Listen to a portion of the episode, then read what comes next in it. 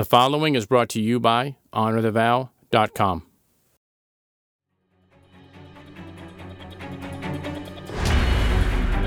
Welcome to Rapid Fire. In this arena, we not only want your marriage to survive, we want it to be thriving and passionate.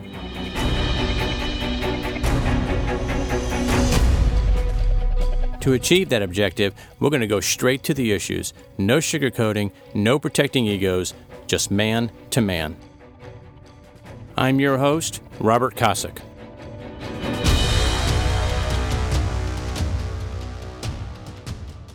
Welcome to episode 52, Turnaround Series Opportunities. In this episode, we are going to continue our discussion of turning around a marriage using techniques similar to those used in turning around a company. In episode 50, I introduced the concept and talked briefly about an analysis tool that goes by the acronym SWOT. S W O T. In the last episode, episode 51, I quickly broke down the S and the W, strengths and weaknesses. In this episode, I will discuss the third component, opportunities. My hope is that in the next four to five minutes, I will be able to provide you with enough insight to get you started on applying these principles to your own marriage if you have questions or need additional information, you can always contact me via the contact tab on the website, honorthevow.com. So, just a heads up the discussion about opportunities will be a bit lighter, the discussion on threats will be a bit heavier, and I'll explain why in the next episode. In episode 50, I also mentioned expectations. Expectations is a marriage technique that can also be applied to a business. We will discuss expectations in episode 54 but I feel it's important to at least touch on it briefly here to help put this discussion in context. When it comes to expectations, there will always be a gap between what is expected and what is reality, or what is actually happening. That gap can be relatively small, in which case it probably is not a problem. If the gap is large, it will be a big problem because the gap can create disappointment. Disappointment, if not addressed, will become resentment. Once resentment kicks in, the marriage is in serious trouble. That understanding is important because the gap between an expectation and reality also represents an opportunity to reverse or eliminate the disappointment. With that said, an opportunity can have a positive or a negative outcome depending on how you respond to it. Opportunities are present when there's a gap between one's expectation and what is reality. Opportunities are also afforded whenever you are presented with a chance to get to strengthen your relationship with your spouse.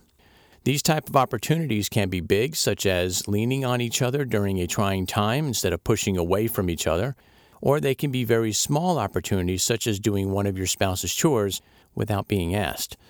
When it comes to opportunities, it all comes down to perspective.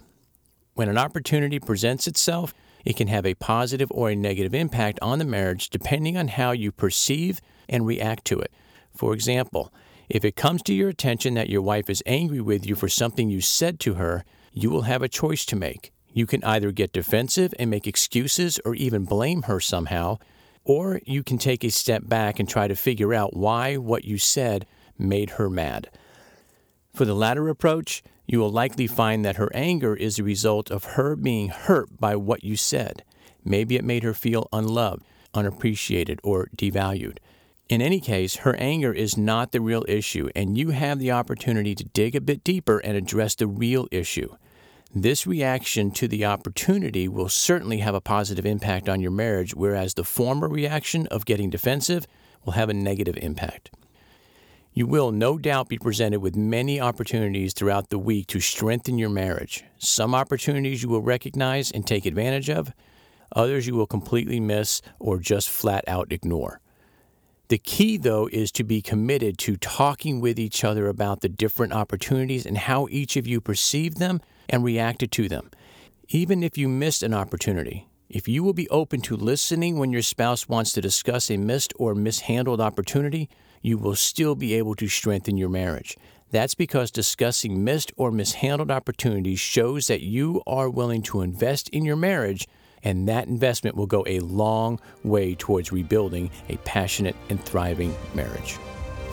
And as a bonus, don't be light on also praising your spouse when he or she takes advantage of an opportunity in a positive way. Encouragement is a great medicine for nurturing a marriage back to health. So pay attention to the opportunities, don't miss the opportunities, but discuss them when you do, and you will be well on your way to a very strong and healthy marriage.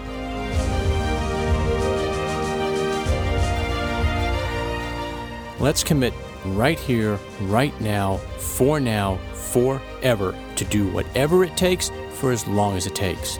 Put a stake in the ground and let's do this. Rapid Fire is a ministry of Honor the Vow.